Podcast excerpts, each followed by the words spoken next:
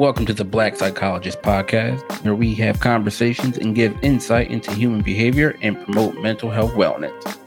I'm Dr. Kyle Osborne, and with my co host, Dr. Jason Coleman, we'll discuss health topics, everyday life issues, and try to give you a better understanding of yourself, other people, and the world around you.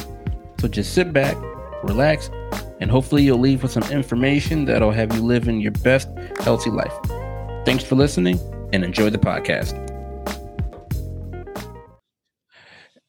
And welcome back to the Black Psychologist Podcast, episode 22. Thank you for listening, watching, subscribing, supporting. Uh, I am one half of your humble and gracious host and clinician here for your listening pleasure, Dr. Kyle Osborne. And of course, I am never here by myself. I'm here with He's not a bad guy. He's not a good guy. He's the guy. You hear me?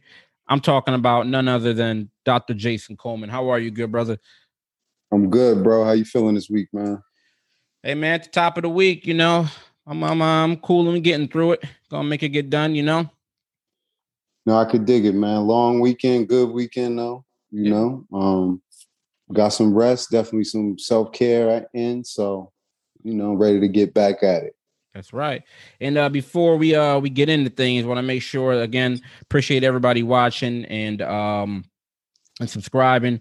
Uh, definitely have to point out that you know Dr. J and I are taking our act on the road. We've been uh, invited to speak at a uh, at a NAMI uh, forum virtual event that'll be coming up this Wednesday. So you check out um, you know our social media platforms. We've been advertising that, and so we're going to be talking about uh, racial trauma as it is a public health emergency. So, uh, seven o'clock on Wednesday, July 21st. Again, we'll be advertising the hell out of that event. So, um, come come see your boys come see us do and inform and talk about you know what we have been experiencing for decades and generations um, and how it's impacting how we're going forward and everything.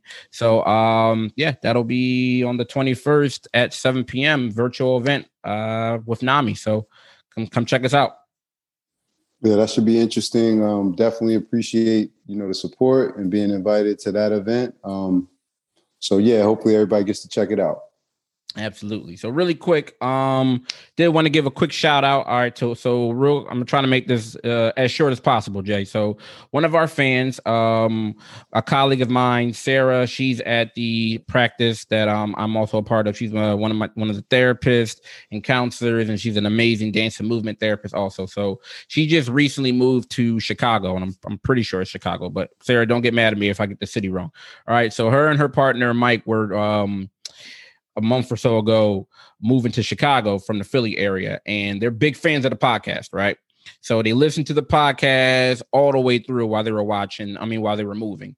And so she told me recently that uh, they were at a um, they were having some gathering and Mike was actually promoting and talking about our podcast to like some of his friends and other people and stuff. Like he's just going off about it and just rant, ranting and raving about shout it. Shout out, shout out to Mike then. Yeah, shout, shout out, out, to Mike. Mike. That's right. So I told him I was gonna give him a shout out and acknowledgement. So shout out to Mike. We appreciate the Definitely. love and support and uh, spreading the word. Definitely, that's important. Um, you know, that definitely means a lot. So definitely appreciate all the support. Um, anybody that listens, appreciate totally. it. All right, so let's get into it, Jay.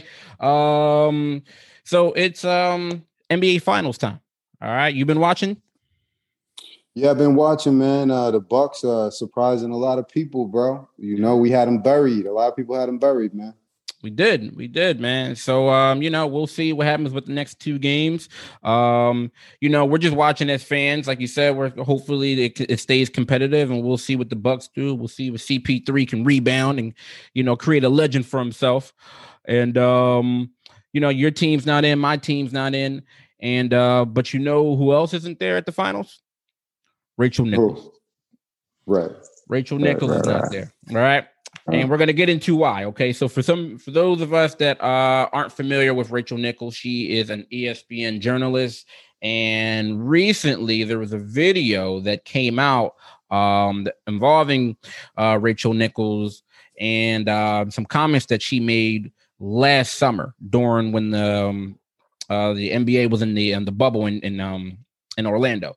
So this video of, of Nichols was recorded in her hotel room last summer during the NBA, you know, pandemic shortened season in Disney World uh last July.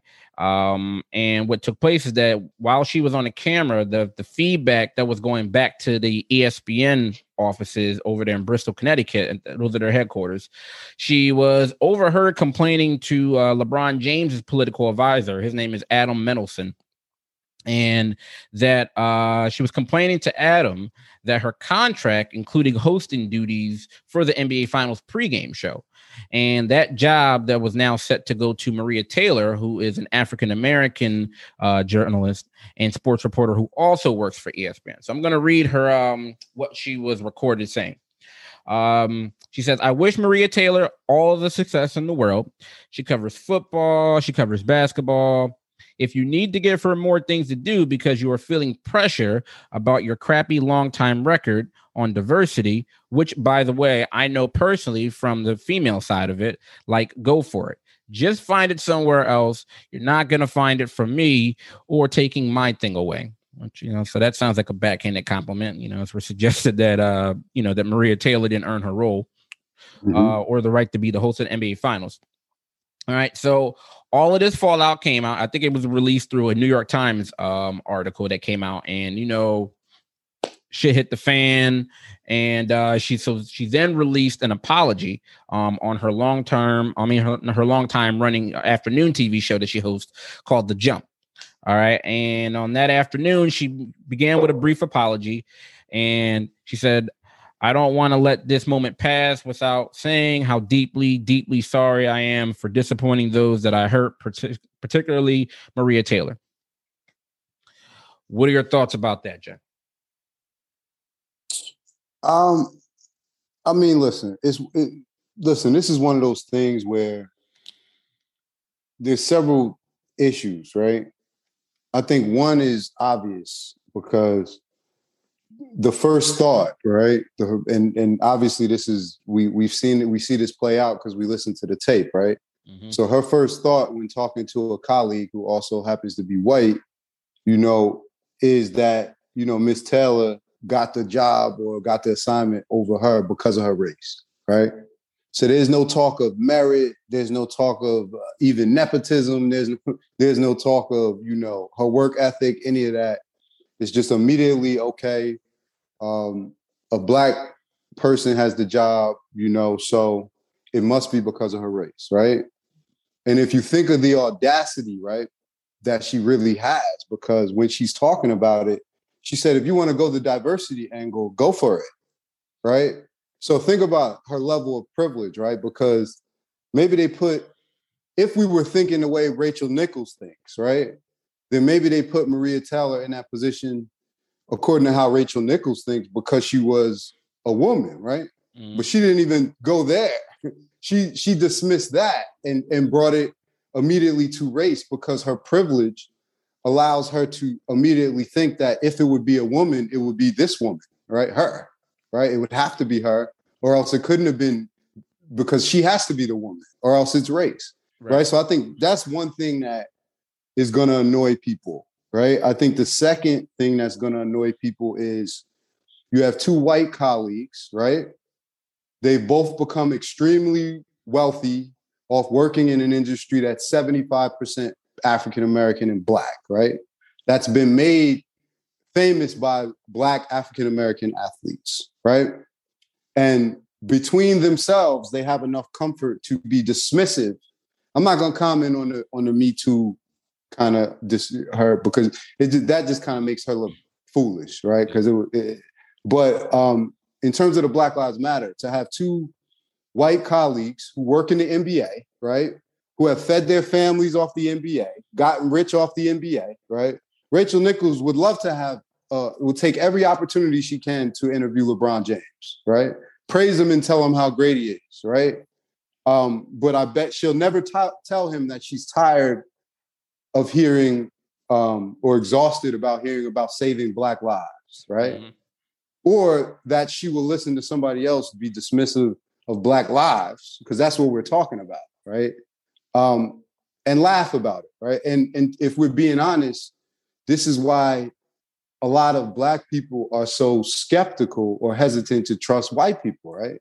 Even when they have good relationships with them in the workplace, at school, different places, because in the back of our minds, a lot of us, not all of us, you know, okay, when you are alone, not only will you not advocate for me, because I don't need you to advocate for me, you know what I mean? But you'll condone racist tropes, racist remarks, things like that.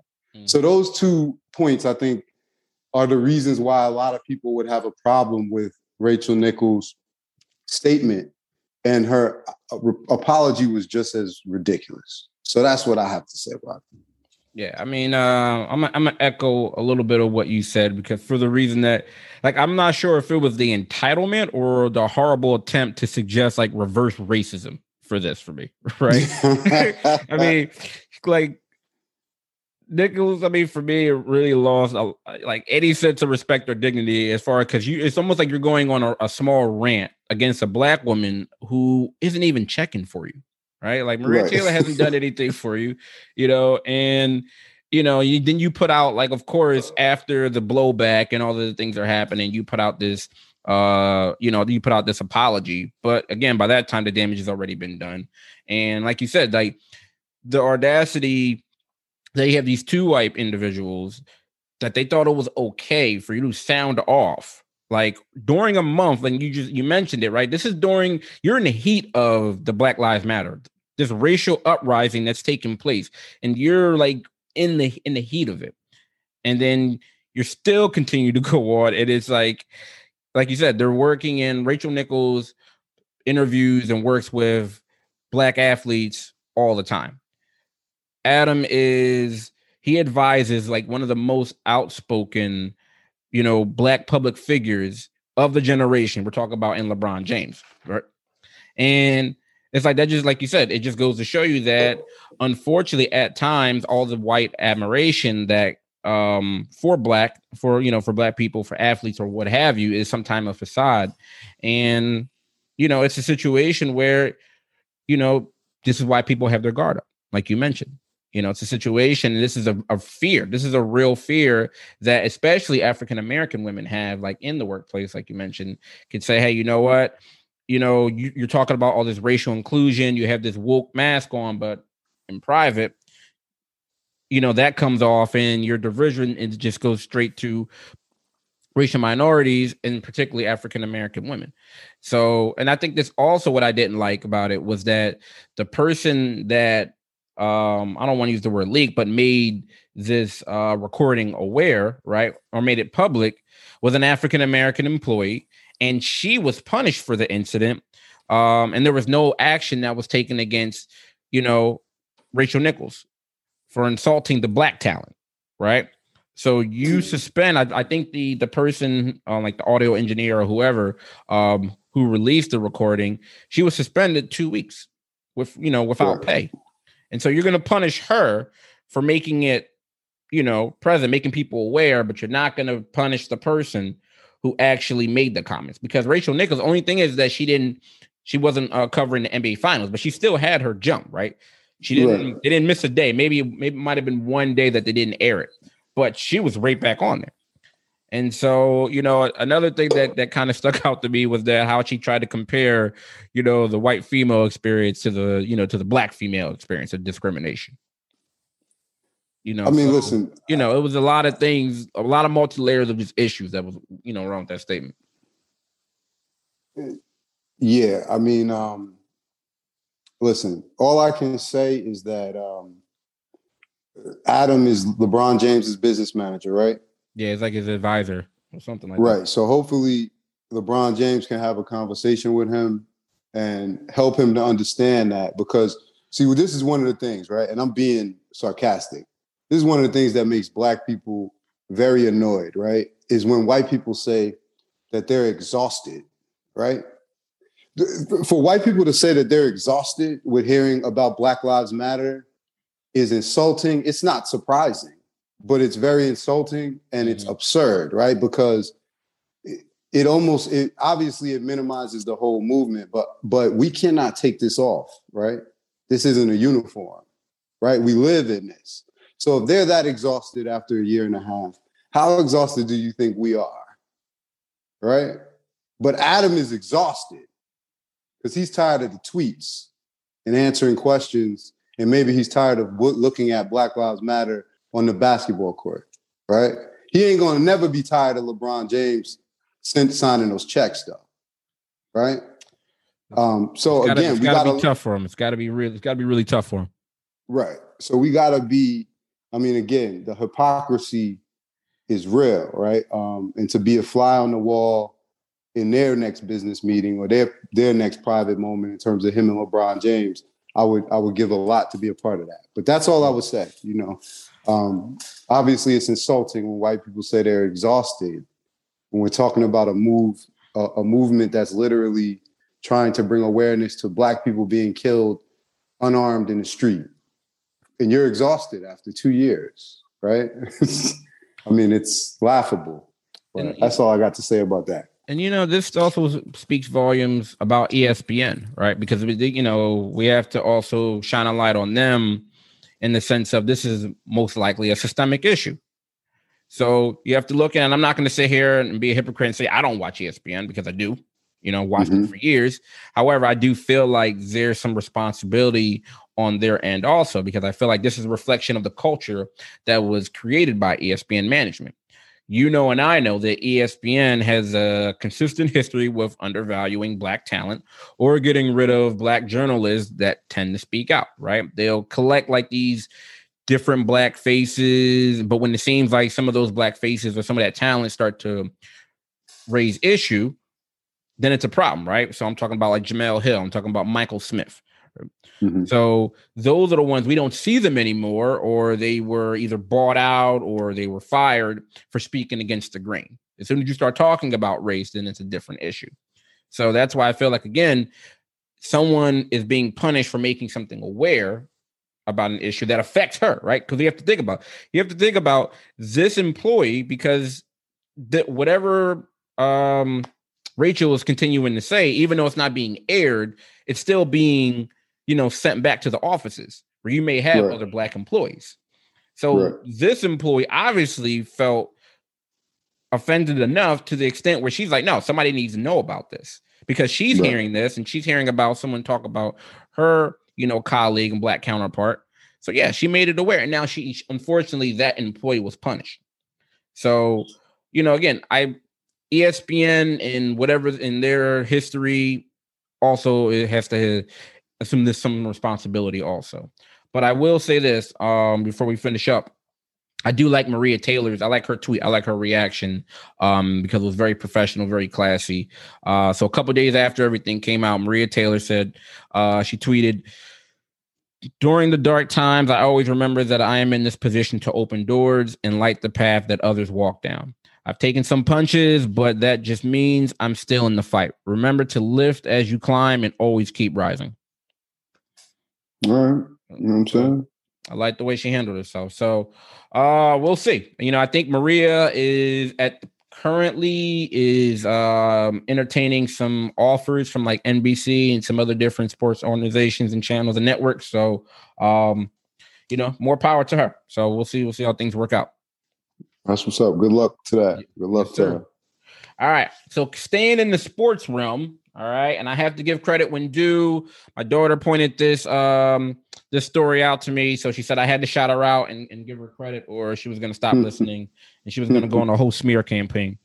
All right, so um, so she brought this to my attention about uh Soul Cap. Okay. So Soul Cap, um, which is a swimming cap company, which is designed for swimmers that have long, thick, uh, and voluptuous hair, has been banned for the use by the upcoming Tokyo Olympics. All right. So the International Swimming Federation said the caps made by the black-owned British company brand Soul Cap they quote unquote do not fit the natural form of the head. And to their best knowledge, the athletes competing in the international events never use, neither require caps of such size and configuration. Okay. So uh so right off the bat, man, like this just shows just blatantly misunderstanding and ignorance, man. Like this is, you know, when you to see Soul Cap come out with a hat that actually helps black swimmers but then to be told like, yeah, we don't want you to use that. That's just terrible, man. Uh, what, what was your take on this? I mean, obviously, it's it's very dismissive, you know, of of everybody who has kinky hair. Um, is gonna obviously is gonna discourage um, younger people, you know, who might have dreadlocks, who might have braids, who might have longer, kind of thicker hair, from pursuing the sport. Right. So on the other end, it's it, it may not be you know um, the end all be all, but we can't on the other end we can't turn around and say, oh, where's the uh, young black swimmers, right? Um, if they got to cut off all their hair to get in the, to get in the damn pool.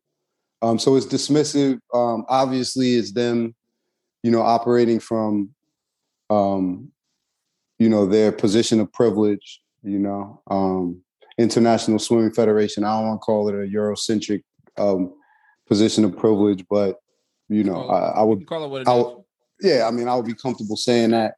I mean, again, me, obviously, I have long hair, I got dreads. I've experienced this issue. I mean, now, right? Like, I got to go online and like look to find like a swimming cap, you know, that'll fit over my head, right? Um, first of all, it's crazy and absurd because there's no way anybody could convince me that it's going to make you faster in the water, right?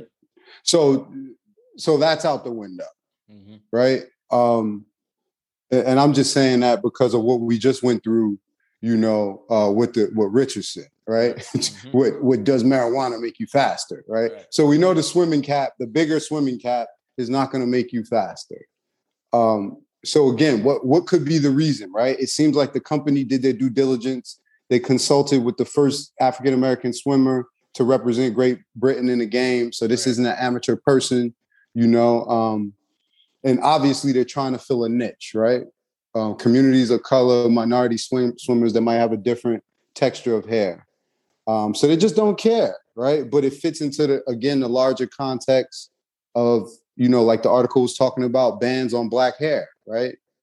Um, and it's like other similar situations in the workplace until somebody calls them out, until they're publicly shamed and embarrassed, until someone sues them if they can be sued, they're not going to change the policy. Why? Because in their mind, they probably don't look at you know black swimmers as adding anything. We're just being honest. You you understand? Um, mm-hmm.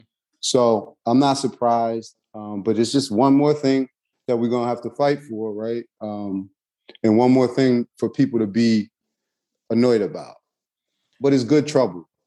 Yeah, it's um I always find it laughable when, when you see like these public service announcements that the Olympics or like these uh these swimming organizations put out, right? Where they're trying to do like inclusion and they put a, you know, they try to put, you know, all these figures and say, oh, well, we welcome, we're trying to go in the community, we're trying to go in all the nah, because this this move here is counterintuitive to what you know, all these PSAs and things that you're that you're putting out. Because it's, you know, if the official swimming bodies are, if you're talking about representation and you're talking about going to the communities and trying to find out what the barriers are that are preventing us or the black community from engaging, this is it, right? Hair is a significant issue in our for our community. And now it just feels like you just put up another barrier. And right. so you know, like you said, Soul Cap do the, they did their due diligence, right? They recognize a serious issue within the black community as it pertains to swimming. So this would be a good way for it to be more, you know, included. And they're doing what they're doing is that they're dispelling the myth that swimming equipment cannot be inclusive, right? Hair is an issue. Like you said, if you got to cut your hair or you have to do all these other different measures like people aren't going to do it like for these little small swim caps you got you know got to make sure your hair is either braided or that it can actually fit in these little small swim caps and you know worry about not getting wet washing the chlorine out combing it out like all of this is very time consuming and yeah. You know this is a deterrent for black girls to want to participate in swimming. So you know i just i just find it just like the hypocrisy is just amazing at times for you know say one thing and then you have a company that did what they're supposed to do and it's just completely disregarded. Uh, the one thing i'll say because I don't have much more to say on this but the one thing i'll say is is just ironic right? Because usually we see the opposite Eh, from my experience, is usually we see like the companies coming out with a product that's geared toward like one group of people, you know. So usually what I would expect to see is is the swim cap company, right? Being asked about, you know, making other types of caps and then being like, well, you know, most of the swimmers making this statement, right? But that's right. not what we see. We have a new company stepping up, trying to be more inclusive. And then you have the governing body saying, oh no, we're going to reinforce the uh, uh, bullshit traditions that don't mean anything, right? And this is the problem that a lot of African American and people of color have with a lot of things, period, right? Is that individuals like to cling to tradition for no other reason except they like things to be homogenous. they like to, they like things to be always to be the same, right? Mm-hmm. For no other reason, right? And unfortunately, a lot of times with these traditions, we weren't included when when a lot of these when a lot of these games and traditions or whatever were put together, right? So we're pushing back now, you know, and people are upset because things have to change a little bit, right? Um, or because they're being afraid of being called racist or being judged instead of just making the change that they know is appropriate. Mm-hmm. Well, you know, change is uncomfortable and uh, takes effort. And uh, you yeah. know, a lot of organizations don't like that. And you know, overall, most people want to be involved in a sport that makes them feel included. And mm-hmm. so, you know, there's there's only so much that grassroots and even small companies like Soul Cap um, that they they can do right we need like you said the organizations or these federations or what have you to be receptive to the positive change and until that happens we're going to be spinning the wheels. We're going to keep running into the same issue. So um yep. we'll see. I did hear or i did uh read that um it is up for review. So i mean the olympics start like at the end of the week i believe. So i don't know. Hopefully you know, um, they make some progress this this time around, but if not, um, they continue to address. Like you said, this is this is um this is good noise, right? Because this needs to be addressed. Yep. So we'll see, good brother. We will see. All right, all right. So staying with the pop culture entertainment industry, okay. Um, Hazley. All right. So Hazley um has recently been talking about is that her um, name? Halsey is it Halsey? I don't know, bro. I'm not even gonna. You know, they're pro- I'm probably gonna get killed out here for that shit. I'm gonna be yeah, honest. I, I, I, don't know. I, I wrote down. Hal, you know, I wrote down Halsey. It probably Halsey. is Halsey. I'm gonna. I'm gonna be honest. I'm not a fan. I, am not. I'm not familiar with her music. I'm gonna be completely okay. honest. I like to think that I'm pretty cool. That I'm pretty hip. I'm. I'm, I'm in. Yo, you, know? you just Yo, you just said hip on a podcast in 2021. Yeah, you, all right because I'm bringing it here. back. I'm bringing it back, Jay. They're gonna bring be saying, bringing bring it back. It's gonna come full it. circle. You'll see. You'll see. You'll be like, bring yeah, you know? Kyle was right. so, Yo, all right. So we're gonna Halsey. Is that her name? Halsey. Halsey. Halsey. All right. So Halsey, um, a singer um, is reflecting on how being white passing means that she's not susceptible to violence. So recently, um, Halsey, who is biracial, um, she's 25 years old and she's the daughter of a white mother and a black father. She had uh, sent a tweet earlier this summer and it says, I'm white passing. Um, it's not my place to say we, it's it's my place to help. I'm in pain for my family, but nobody is going to kill me based off my skin color. I've always been proud of who I am, but it'd be an absolute disservice to say we when I'm not susceptible uh, to the same violence. And so that was that was in response to uh, tweets when someone said that she doesn't own or um, you know advocate or make knowledge of her uh, of her African American roots. So. Mm-hmm. Uh, what was your take on this, Jay? Um, well, first of all, she's from New Jersey, so mm-hmm. shout out to her. There you but go. I, um, I don't know. I looked at it a bunch of ways because see, this is the thing.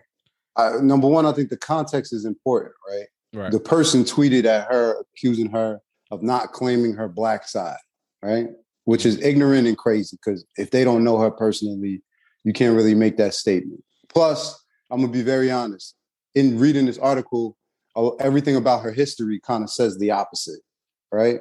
So it leads me to believe that they were probably just judging her based off, you know, her phenotypic uh, appearance. You know, you understand what I'm saying? Um, mm-hmm.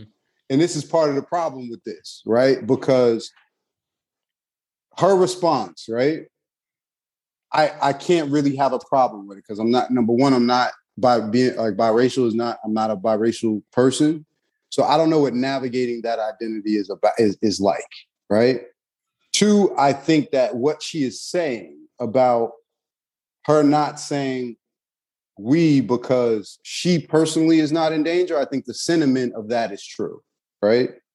Um, but I think what she was also saying in her statement is that she's still supportive right? Or, or supports, you know, these issues. Now, I don't really have much to say about that as I do. Uh, uh, the topic to me is like, is it people's like duty to speak up when they're in certain positions, right? Like some, like if if you're a person that is white passing, right? Mm-hmm. Do you have extra pressure on you, or is it your responsibility, right?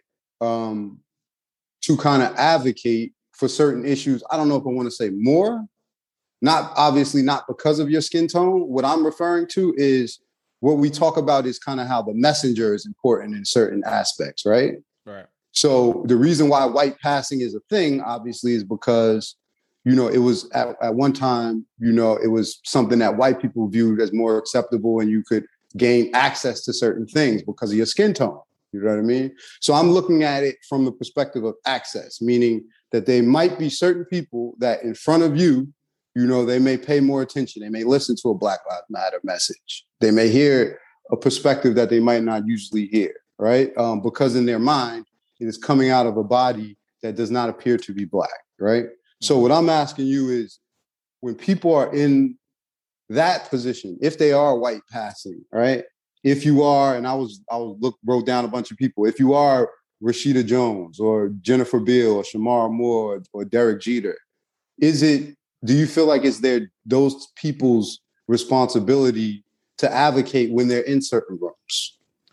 I don't know if it's their obligation. Um, it would be helpful. You know, I yeah. I I totally feel like it would be helpful because, like we we all know, it's not about just the message, but it's also coming across, or it's also how the message is relayed, or how the message right. comes across, or who the messenger is. So right. you and I could be saying the same thing or trying to deliver a message, and it may fall on deaf ears. And if one of our white counterparts says it, uh, or someone like you said, you know, is whose skin is more favorable, or or whatever you know, um, you know, term you would want to use the message may be more receptive. Right. So um i'm not i'm never going to say that it's someone that you know it's their obligation because i don't know what anyone's individual history is you know or what their right. particular black or white or whatever their ethnic experience has been um because we all know that everyone's racial experience is different you know mm-hmm. uh she talks about how she had a completely different not upbringing but like due to her phenotypical um appearance that her and her brother had two different experiences in school where she was okay. again wasn't bullied as frequently or wasn't a target of racially motivated you know aggression where her brother was her brother you know looked if you want to say quote unquote like he was mixed but you could see his african american features so her brother mm-hmm. they had two different types of upbringing or the two different types of experiences in high school and i can appreciate right. honestly um her being so candid about it you know a lot of people would you know make them uncomfortable some individual would dance around it and come up with excuses become defensive and she's very forthcoming regarding you know hey this is um you know one of the advantages, like she said, as far as being, you know, of, of, her complexion, of her skin tone. But she said it also comes with other disadvantages. So I think, like you said, when people, one, are coming at her, you know, in an ignorant tone and saying, well, you don't claim this, you don't X, Y, and Z, you don't know what her history is, right?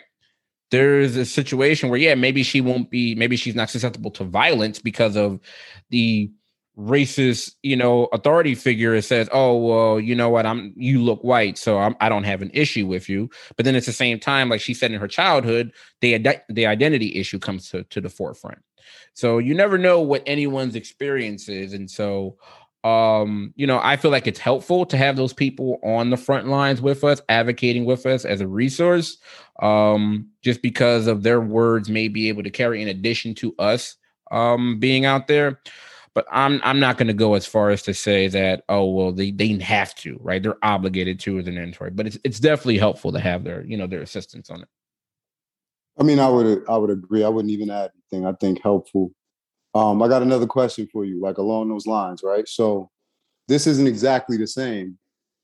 Um, I don't even know if it's similar, but let's say it might be parallel, right? right. Um, well, I guess that's uh, similar, but uh, yeah. but it's late. It's late, man, and I'm not getting paid.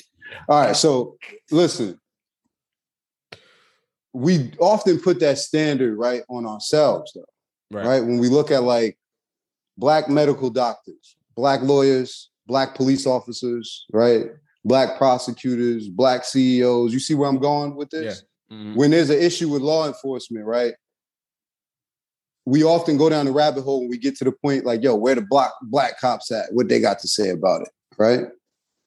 Um, so I'm what I'm saying is in our professions, right? And I was gonna ask you specifically, like, do you feel that type of pressure, right? As a black psychologist, right? That when issues of race come up that touch mental health and you're the one in the room, right? Whether it's a historical issue or a current issue, do you feel like you got to address it? Um, or do I'm you feel pressure?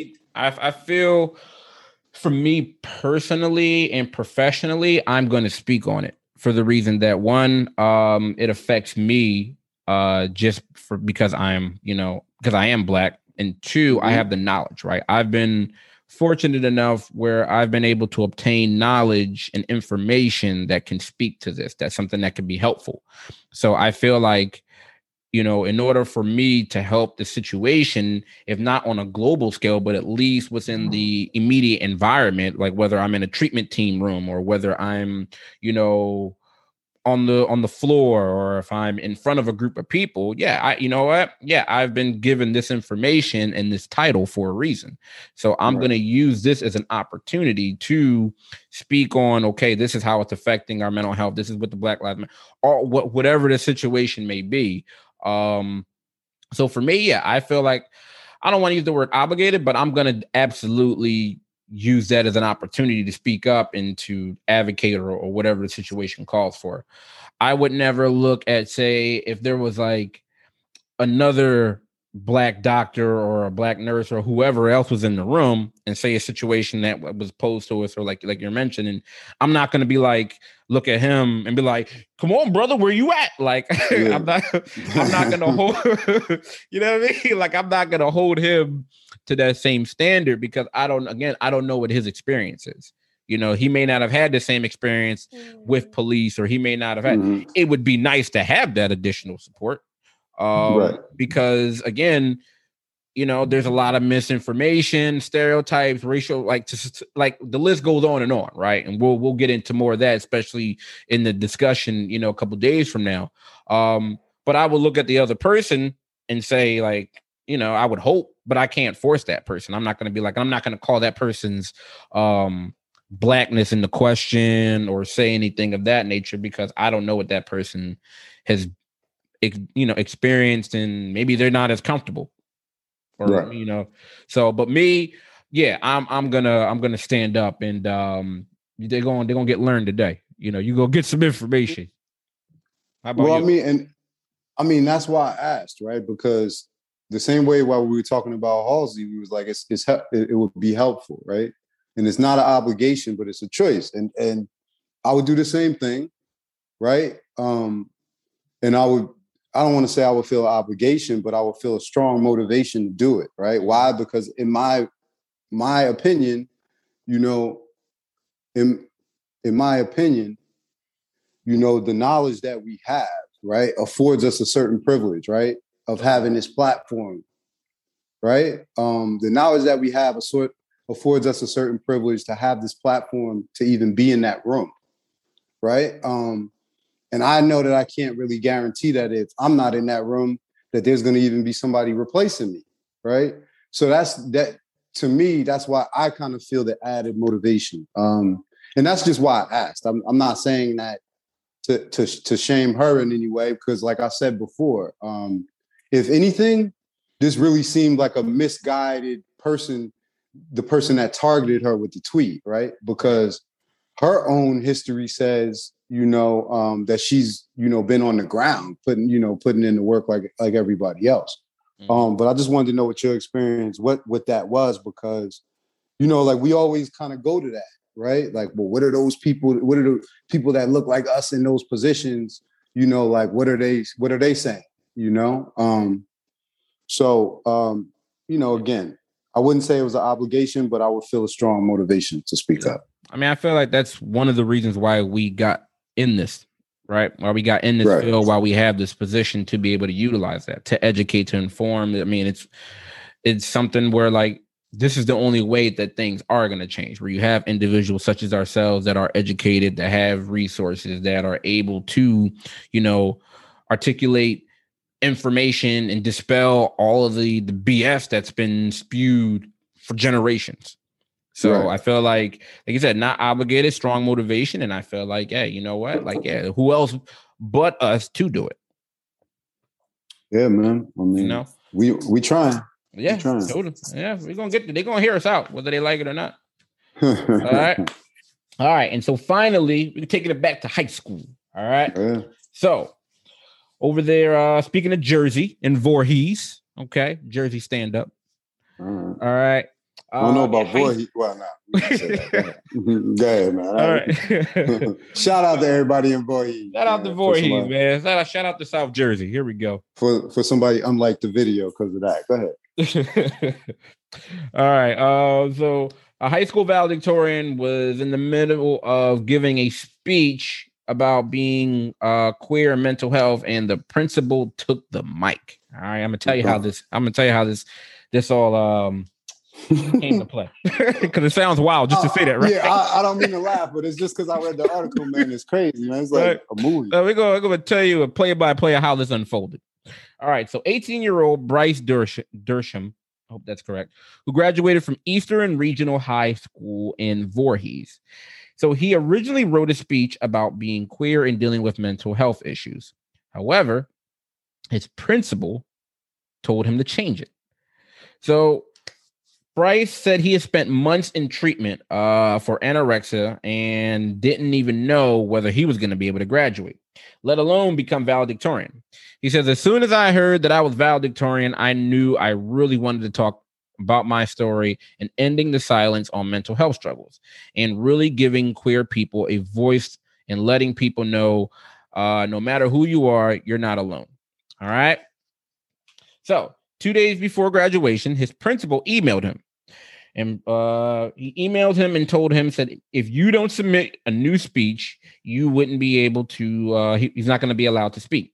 He was told that his graduation speech was not his therapy session, which is uh, pretty damn hurtful. Um, and he said that they told me to take out all the references of me being queer. They told me to take out all the personal details of me going to treatment. They didn't want me to say that I was queer because they said it would exclude people in the audience. All right. So he had to revise his speech again. All right. So, day of graduation, walked up to the podium with a copy of the unapproved speech that he had written, and he began to read it. All right. But about a minute into the speech, his principal walked up to the podium and took the microphone and crumpled up his paper. All right. So he went up to him and this, this is also also on YouTube, right? This is wild. So he went up there, crumpled the paper up, and you know, he, you know, you know.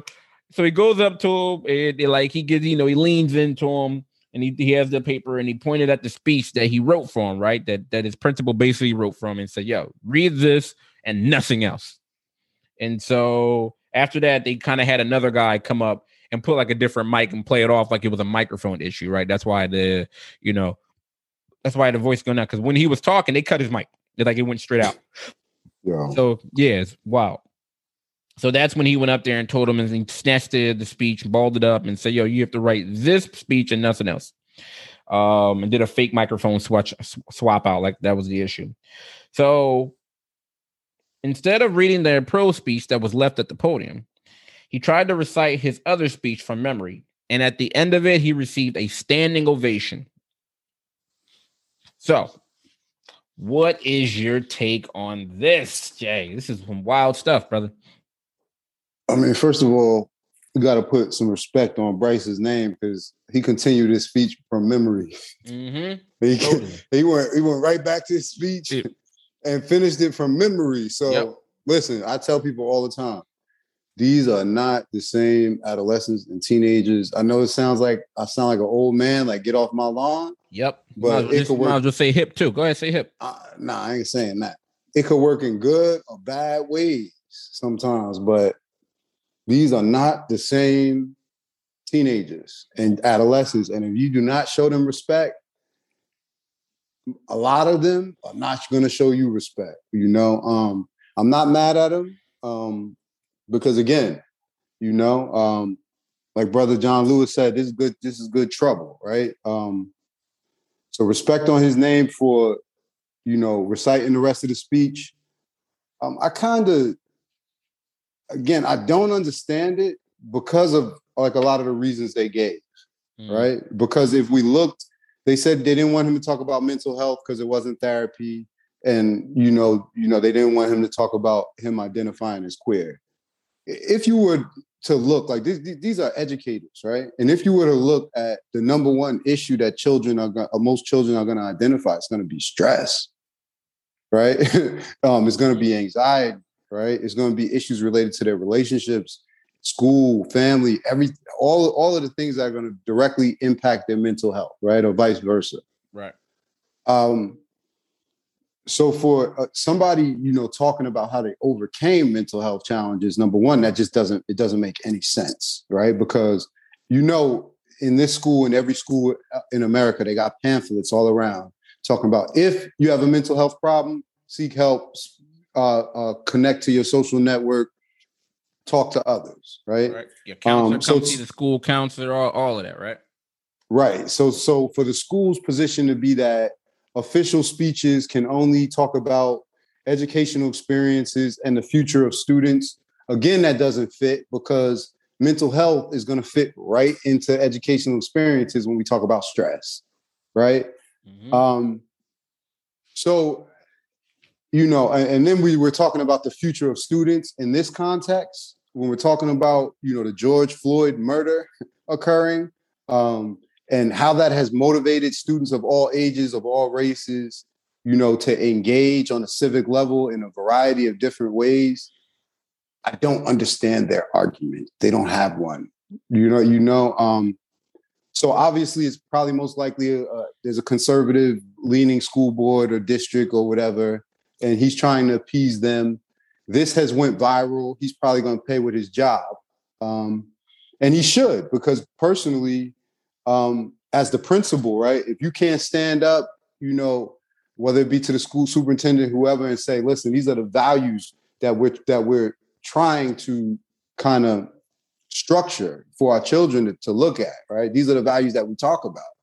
Right. If you can't stand up and you're you're kind of like being a coward, just following marching orders, then you you you pay what you pay with your job because this this is going viral, mm-hmm. and the school is gonna you know they're going to put out a bulletin saying, "Oh, we're going to look at the issue, make the necessary changes, and then they're going to fire him."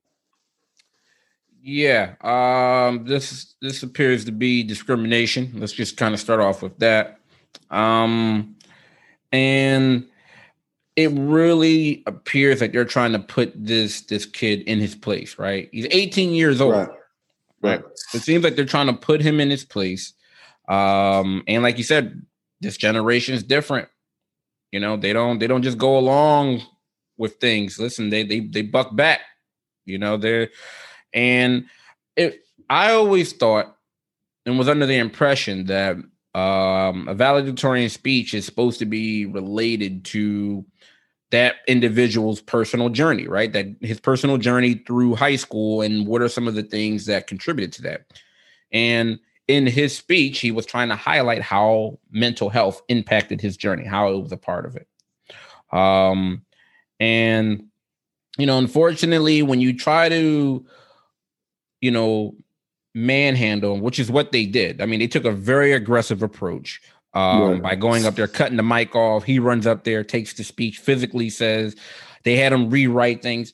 I mean, this just reinforces, you know, that feeling or that message that you should hide your identity, right? Despite what we're saying in in health class or all these pamphlets and all these other different, you know, PSAs that schools and school districts start to promote, we're saying, right. guess what? Do not talk about your personal life. Do not talk about, you know, the barriers that you've overcome and we want you to just hide your identity because if it's not something that you know we find favorable well then no we don't want to hear it and it, it it seemed like it was just a multitude of things that he experienced. He, i mean he wanted uh he wore the um uh the pride flag uh over his his graduation gown. And he was told immediately by um the administrator that the principal wanted him to take it off. And right. there's no real dress code um as far as graduation. Like many people wear whatever they want you know underneath their, their cap and gown. And people decorate their their caps and gowns now so mm-hmm. for him to just have the flag draped over like it every step of the way this kid was getting told and was getting censored and you know they're these kids again like aren't going to be receptive to that and nor should they you know i'm not saying you need to cause a riot or anything of that nature however if you've already elected that he this is the valedictorian. So obviously he's done well academically. Right? right. He he so this is the one you're choosing to represent the school. So, but every step of the way, he's getting resistance, and this is the type of thing that can cause any form of a mental health relapse. Like, because you don't know again what he spoke of. He's been in treatment, anorexia, all the other different things that he's experienced, and you don't know with him getting that backlash or getting that that lack of support and that resistance from the administration, right? This is the people who are supposed to be governing your school body. You don't know what that could have did to him because that's the thing I'm thinking, right? Another individual may not have had the strength to say, you know what, I'm going to read it anyway. I mean, what for that to happen in front of everyone? What if he would have had a crisis? Mm-hmm. What if he would have had a maladaptive or a negative reaction to that? So the, the, it was just mishandled the whole way. I mean, I'm I'm hoping that um I mean I never want to wish, you know, negative things upon any type of organization. However, this needs to be investigated, especially because his civil rights were violated. Um and during his uh after his, his standing ovation, he had people coming up to him and you know, saying, "Hey, you know how courageous he was." There was a parent that had lost their child um, due to suicide, and said, "Hey, you know what? I wish." Like, it, I mean, it was it, it, touched so many different people, which is the point mm-hmm. of a speech, right? right. so, um, yeah, this was mishandled in every step of the way. Um, shout out to to Bryce. Um, he's going to be attending Tufts University for uh, for college. Um, Tufts. I think I'm saying that right. I don't know. It's late. Yeah, it's um, Tufts. Not Tufts. Yeah. Well, he's he's a tough guy. How about that? Um, Tufts. Tufts. yeah. um, yeah. So shout out to him because uh, that took a, a tremendous amount of, of strength on his part to um you know regather himself and still go forward with his speech. Um so i'm happy that he was able to walk in his purpose and speak his truth. Um but this was just mishandled all the way through by by this uh by this school and by this principal. Like you're right he's gonna definitely be the fall guy and he's he's gonna lose his job and rightfully so. I mean the only thing i'll say like the last thing i'll really say about this is um you know, it kind of seemed like the principal was more offended than the audience and his peers. So that's kind of a little crazy. Um, and again, like with a lot of things, you know, the signaling is is being a coward, right? So if if that's how you feel, then just stand up as a school and say we don't support LGBTQA students. Mm. Say that. Say we don't want them here. They don't want to do that, right? They don't want that smoke. They don't want right, that. because they don't because they don't want the federal government either right. taking money back or or putting a boot up there, you know what, you know, and putting pressure on them, right? Mm-hmm. But my mm-hmm. thing is, you're sending out all kinds of dog whistles saying we don't want you here, right? So stand on it, right? But they don't want to stand on it. I'm sure if you put a microphone at the principal's in his face and said, "Do you support LGBTQA students?" What do you think his response would be? Dr. Osborne. No, you know he's going he's gonna dodge and dance with that. Right. Yeah, he's he's so, not gonna have so he's not gonna have any conviction on that. So all I'm saying is forget all the dog whistles. If this is how you if these are all the signals you're gonna send to the students, then just say it. Right? Because what if another student wanted to talk about how, you know, the murder of George Floyd impacted them and they their advocacy for that, right? And racial trauma and how racial trauma had impacted them. Okay, that's not necessarily an educational experience or has nothing to do with the future of the students, or it might have something to do with all of their future. Right. So, what would be the response then? You know, because that might not include everybody in the audience, right? There you go. If they don't agree or they're not a person of color, it might not include them. After effect of this is that this is what um destroys any type of relationship or any type of trust or rapport that a student body can have with you know um with a school district or with a school or with administration. Because if you're willing to go to these lengths to censor and keep this speech from happening then why should i as a kid if i'm struggling with anxiety if i'm struggling with any type of why should i bring it to your to the forefront? Why should i come and seek help from the school where obviously you don't have our best interest. You've already you went through all extreme lengths to make sure that this didn't happen and to humiliate this kid because that's what they tr- that attempted to do. So if I'm a junior or a sophomore, I'm not going. You know, I'm. This is no. I'm, I'm not going to go down the hall and go talk to the nurse or go talk to the counselor. For what? You've demonstrated yeah. that you're not supportive of mental health. So um, so we'll yeah, we'll continue to monitor this. Like again, um, I believe that there there should be you know an additional or an ongoing investigation because you know like you said this is government. This is civil rights um were affected by this. So um and discrimination was very present. So we'll see. But um wish bryce all the best of luck as he continues to um his his academic studies. And we'll see what happens over there in Voorhees. No doubt no doubt. All right so, anything else before we sign off, good brother? Not really, man. Just uh, you know, of course, we want to thank everybody for the support, um, for listening, continuing to share the videos, like the videos. Um, we really appreciate it. Um, definitely humbled by it. Um, we're gonna keep putting the content out. Absolutely. So, episode twenty-two. That's right, guys. Continue to like, watch, subscribe. We're on all um podcast streaming platforms. And uh, also, we want to hear from you. So comment. And then also, if you have any questions, email us at the black psychologist podcast at gmail.com. You know, Jay and I are always, you know, we're, we're making people famous you know, for the folks that we've already put out here, you know, with the questions. So, um, you know, but yeah, absolutely, definitely, uh, we appreciate the support. Episode twenty two, and we'll see you on episode twenty three. All right, Jay. Later, bro. All right, bro.